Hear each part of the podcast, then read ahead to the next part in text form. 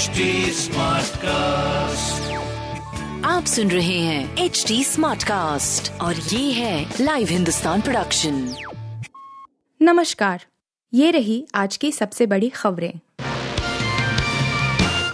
Bharatiya Janata party Bhajpa अध्यक्ष JP Nadda ने party के सभी सांसदों से कहा है कि वह तिरंगा से जुड़े विभिन्न कार्यक्रमों में बढ़ चढ़कर हिस्सा लें और दूसरे लोगों को भी जोड़ें। मंगलवार को भाजपा संसदीय दल की बैठक को संबोधित करते हुए नड्डा ने हर घर तिरंगा अभियान को लोकप्रिय बनाने के लिए पार्टी नेताओं से सुबह 9 बजे से 11 बजे के बीच प्रभात फेरी निकालने और पार्टी की युवा शाखा के नेताओं से बाइक के ज़रिए तिरंगा यात्रा निकालने को कहा। संसदीय दल की बैठक के बाद संसदीय कार्य मंत्री प्रहलाद जोशी ने कहा कि संस्कृति मंत्रालय ने बुधवार को सांसदों के लिए तिरंगा बाइक रैली का आयोजन किया है। उन्होंने सभी राजनीतिक दलों के सांसदों से इस रैली में सम्मिलित होने का आग्रह किया और उन्हें सुबह साढ़े आठ बजे लाल किला पहुँचने को कहा। जोशी ने कहा कि यह आयोजन संस्कृति मंत्रालय की ओर से किया जा रहा है, न कि भाजपा की ओर से। संसदीय दल की बैठक में भाजपा अध्यक्ष जे पी नड्डा ने आज़ादी की पचहत्तर पचहत्तरवीं वर्षगांठ के मौके पर 9 अगस्त से 15 अगस्त के बीच आयोजित किए जाने वाले कार्यक्रमों के बारे में चर्चा की। उन्होंने हर घर तिरंगा अभियान पर खासा ज़ोर दिया और भाजपा सांसदों से अपने अपने संसदीय क्षेत्रों में लोगों को इससे जोड़ने का आग्रह किया। नड्डा ने हर घर तिरंगा अभियान को लोकप्रिय बनाने के लिए पार्टी नेताओं से सुबह 9 बजे से 11 बजे के बीच प्रभात फेरी निकालने और पार्टी की युवा शाखा के नेताओं से बाइक के ज़रिए तिरंगा यात्रा निकालने को कहा। गौरतलब है कि हर घर तिरंगा अभियान के तहत प्रधानमंत्री नरेंद्र मोदी ने सभी से अपने घरों पर 13 अगस्त से 15 अगस्त के बीच तिरंगा लगाने का आग्रह किया है। जोशी ने कहा कि पार्टी के नेता 11 से 13 अगस्त तक बूथ स्तर तक प्रभात फेरी निकालेंगे और इस दौरान राष्ट्रपिता महात्मा गांधी के पसंदीदा भजन रघुपति राघव राजा राम और राष्ट्रीय गीत वंदे मातरम का गायन करेंगे। नड्डा ने सांसदों से कहा कि इन कार्यक्रमों के दौरान अपनी उपस्थिति सुनिश्चित करें और उन बूथों पर ज़्यादा ध्यान केंद्रित करने का कहा, जहाँ पिछले चुनावों में भाजपा का प्रदर्शन अच्छा नहीं रहा है। 14 अगस्त को विभाजन विभीषिका स्मृति दिवस। पार्टी 14 अगस्त को विभाजन विभीषिका स्मृति दिवस मनाएगी। भारत के विभाजन के कारण अपनी जान गंवाने वाले और अपनी जड़ों से विस्थापित होने वाले सभी लोगों को श्रद्धांजलि के रूप में सरकार ने हर साल 14 अगस्त को उनके बलिदान को याद करने के लिए विभाजन विभीषिका स्मृति दिवस मनाने का फैसला किया था। खुद प्रधानमंत्री मोदी ने इसकी घोषणा की थी। पाँच अगस्त को भाजपा के सांसदों की एक बैठक होगी जिसमें 6 अगस्त को होने वाले उपराष्ट्रपति चुनाव के मद्देनजर उन्हें महत्वपूर्ण जानकारियाँ दी जाएँगी। उपराष्ट्रपति चुनाव में भाजपा ने पश्चिम बंगाल के पूर्व राज्यपाल जगदीप धनखड़ को उम्मीदवार बनाया है। उनका मुकाबला कांग्रेस की वरिष्ठ नेता और विपक्ष की संयुक्त उम्मीदवार मार्गरेट अल्वा से है। हरियाणा की राजनीति में कांग्रेस विधायक कुलदीप बिश्नोई को लेकर जारी सस्पेंस खत्म हो गया है। उन्होंने खुद ही भारतीय जनता पार्टी का दामन थामने का ऐलान कर दिया है। बिश्नोई गुरुवार सुबह भाजपा में शामिल हो जाएँगे। इसकी जानकारी उन्होंने ट्वीट के ज़रिए दी है। खास बात है कि राज्यसभा चुनाव में क्रॉस वोटिंग के बाद से ही उन्हें लेकर कई अटकलें जारी थीं। कुलदीप ने मंगलवार को ट्वीट किया कि 4 अगस्त को दस दशमलव एक शून्य बजे वह भाजपा में चले जाएँगे। उन्होंने दूसरा ट्वीट करके कहा कि घायल तो यहाँ हर परिंदा है, मगर जो फिर से उड़ सका वही ज़िंदा है। वह मंगलवार को विधायक के तौर पर चंडीगढ़ में इस्तीफा देंगे, ताकि उनका बेटा भव्य बिश्नोई भाजपा के टिकट पर आदमपुर उपचुनाव में उतर सके। मंगलवार शाम को बिश्नोई ने आदमपुर स्थिति आवास पर समर्थकों के साथ बैठक की थी। उन्होंने भाजपा में शामिल होने को लेकर समर्थकों से सुझाव भी मांगे थे, जिसका सभी ने समर्थन किया। इसके बाद कांग्रेस नेता ने कहा कि आदमपुर विधानसभा सीट ने 27 साल का वनवास काटा है और अब इसके वनवास खत्म होने का समय आ गया है। उन्होंने कहा कि आदमपुर इलाके में विकास में कोई कमी नहीं आने दी जाएगी और आदमपुर एक बार फिर विकास का उदाहरण बनेगा। राज्यसभा चुनाव में बिश्नोई ने कांग्रेस के खिलाफ जाकर क्रॉस वोट किया था। इसके बाद उन्हें पार्टी के सभी पदों से हटा दिया गया था। 14 जून को उन्होंने संकेत दिए थे कि वह भाजपा में शामिल होंगे। अमेरिकी खुफिया सूत्रों को इस साल की शुरुआत में अल जवाहिरी की पत्नी, बेटी और नाती पोते के काबुल के एक मकान में होने की जानकारी मिली थी। तब से एजेंसियाँ जवाहिरी पर नज़र बनाए हुए थीं। उसकी हर एक गतिविधि पर नज़र रखी जा रही थी। उसे सुबह बालकनी में टहलने की आदत थी। यहीं से एजेंसियों ने उसकी पहचान की और मारने की योजना बनाई। बेहद सुरक्षित बंगले में था छिपा। जवाहिरी पहले पाकिस्तान में छिपा हुआ था, लेकिन अफ़गानिस्तान में तालिबान की वापसी के बाद उसके पत्नी बच्चे काबुल पहुँचे गए। वहाँ तालिबानी सरकार के गृह मंत्री सिराजुद्दीन हक्कानी के एक सहयोगी के बंगले में रहने लगे। इस महीने की शुरुआत में जवाहिरी भी वहाँ पहुँच गया। यह बंगला काबुल के शेरपुर में है और इसमें सत्रह कमरे हैं। चार मंजिला इस बिल्डिंग में एक बेसमेंट भी है। यह बेहद सुरक्षित बंगला था। कैसे चला ऑपरेशन? अमेरिकी खुफिया एजेंसी के अधिकारियों ने महीनों उसके घर के आसपास जाकर जाना कि जवाहिरी की दिनचर्या क्या है। वह बाहर कब आता है? कब छत पर जाता है और कौन कौन से लोग उससे मिलने आते हैं? इसकी पल पल की रिपोर्ट पेंटागन में बैठे अधिकारियों को भेजी जा रही थी। बाइडन प्रशासन के वरिष्ठ अधिकारी ने बताया कि पूरी तरह पुख्ता जानकारी मिलने के बाद उसे मारने का प्लान बनाया गया। सुरक्षा अधिकारियों ने एक जुलाई को राष्ट्रपति को इसकी जानकारी दी। बकायदा उस घर का मॉडल उन्हें दिखाया गया। बताया कि वह कब और कैसे बाहर निकलता है। वहाँ लोगों को खतरा कितना बड़ा है। अन्य लोगों को नुकसान न हो इसकी कोशिश भी की गई।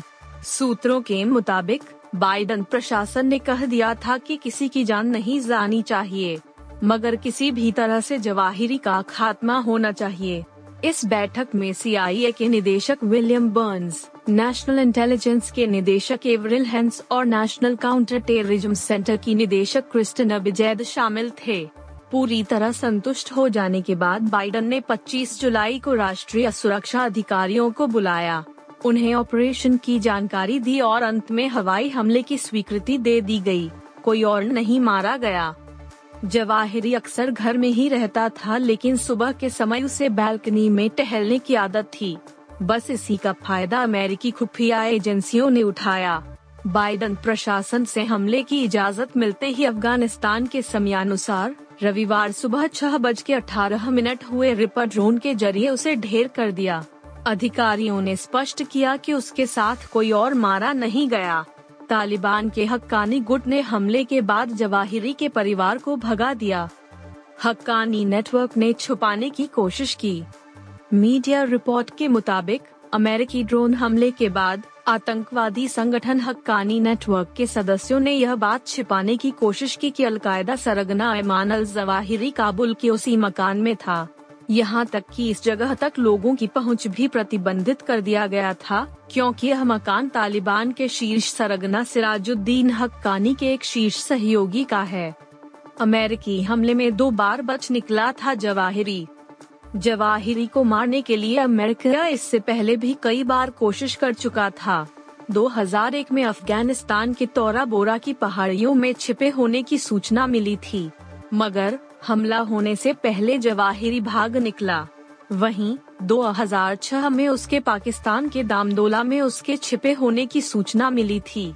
खुफिया एजेंसियों ने मिसाइल हमला किया लेकिन वह बचकर भाग निकला। भारत में हिजाब विवाद पर दिया था बेतुका बयान। अल जवाहिरी ने इसी साल अप्रैल में नौ मिनट का एक वीडियो जारी किया था। वीडियो में उसने फ्रांस, मिस्र और हॉलैंड को इस्लाम विरोधी देश बताया था। इसी वीडियो में जवाहिरी ने भारत में हिजाब विवाद को लेकर भी बेतुका बयान दिया था। बिरसा मुंडा एयरपोर्ट पर मंगलवार को बड़ा हादसा टल गया। दरअसल, एयर एशिया का रांची दिल्ली विमान उड़ान से पहले जब रनवे पर दौड़ रहा था, उसी समय उसके पीछे के पहिए का टायर फट गया। विमान के पायलट ने संभावित खतरे को भांपते हुए विमान को नियंत्रित किया। उसने विमान की रफ्तार को कम किया और एयर ट्रैफ़िक कंट्रोलर को सूचना देते हुए विमान को उड़ान भरने से रोक लिया। इसके बाद विमान को धीरे धीरे पार्किंग प्लेस में लाया गया। घटना के समय विमान में करीब 100 यात्री सवार थे। दूसरे विमानों से भेज गए यात्री। टायर फटने की यह घटना दोपहर बारह दशमलव तीन शून्य बजे हुई। विमान की मरम्मत करने व इसके ट्रायल में घंटों लग गए। इसके कारण विमान आठ घंटे विलंब से रात आठ बजे दिल्ली के लिए उड़ान भर सका।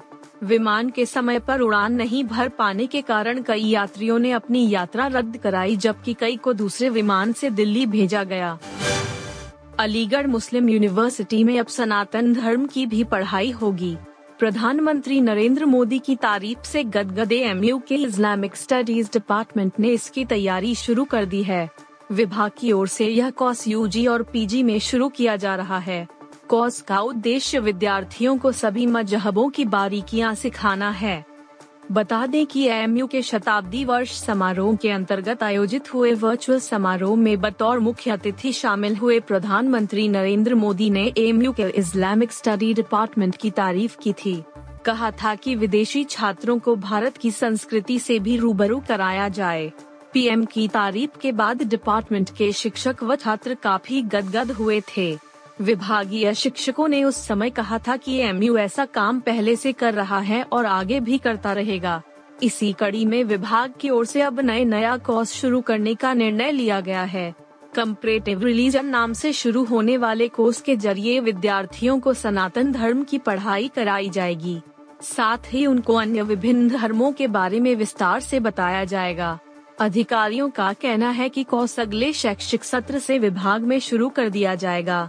बोर्ड ऑफ़ स्टडीज़ और एकेडमिक काउंसिल में चर्चा पहले ही हो चुकी है। अब मुहर लगना बाकी है। प्रधानमंत्री ने एमयू समारोह को संबोधित करते हुए कहा था कि बीते 100 सालों में एमयू ने दुनिया के कई देशों से भारत के संबंधों को सशक्त बनाने का काम किया है। उर्दू, अरबी और फारसी भाषा पर जो रिसर्च होती है इस्लामिक साहित्य पर रिसर्च होती है। समूचे इस्लामिक देशों के साथ भारत के सांस्कृतिक रिश्तों को नई ऊर्जा देती है। यहाँ लगभग एक हज़ार विदेशी छात्र पढ़ रहे हैं। ऐसे में एम की ये भी ज़िम्मेदारी बनती है कि हमारे देश में जो अच्छा है। लाइब्रेरी में सत्तर हज़ार किताबें। इस्लामिक स्टडी डिपार्टमेंट में देश ही विदेशों के छात्र भी पढ़ते हैं। वर्तमान में थाईलैंड, ईरान बांग्लादेश व सेंट्रल एशिया के 10 से अधिक छात्र पढ़ रहे हैं। डिपार्टमेंट की लाइब्रेरी में सत्तर हज़ार के करीब किताबें हैं। विभाग में अब कम्परेटिव रिलीजन कोर्स शुरू किया जा रहा है। इस कोर्स के ज़रिए ग्रेजुएशन व पोस्ट ग्रेजुएशन के विद्यार्थियों को सनातन धर्म की पढ़ाई कराई जाएगी। साथ ही अन्य विभिन्न धर्मों का ज्ञान भी दिया जाएगा। आप सुन रहे थे हिंदुस्तान का डेली न्यूज़ रैप जो एच टी स्मार्ट कास्ट की एक बीटा संस्करण का हिस्सा है। आप हमें फेसबुक ट्विटर और इंस्टाग्राम पे एट एच टी या podcasts@hindustantimes.com पर ईमेल के द्वारा सुझाव दे सकते हैं। आप सुन रहे हैं एच टी और ये था live Hindustan production smart cast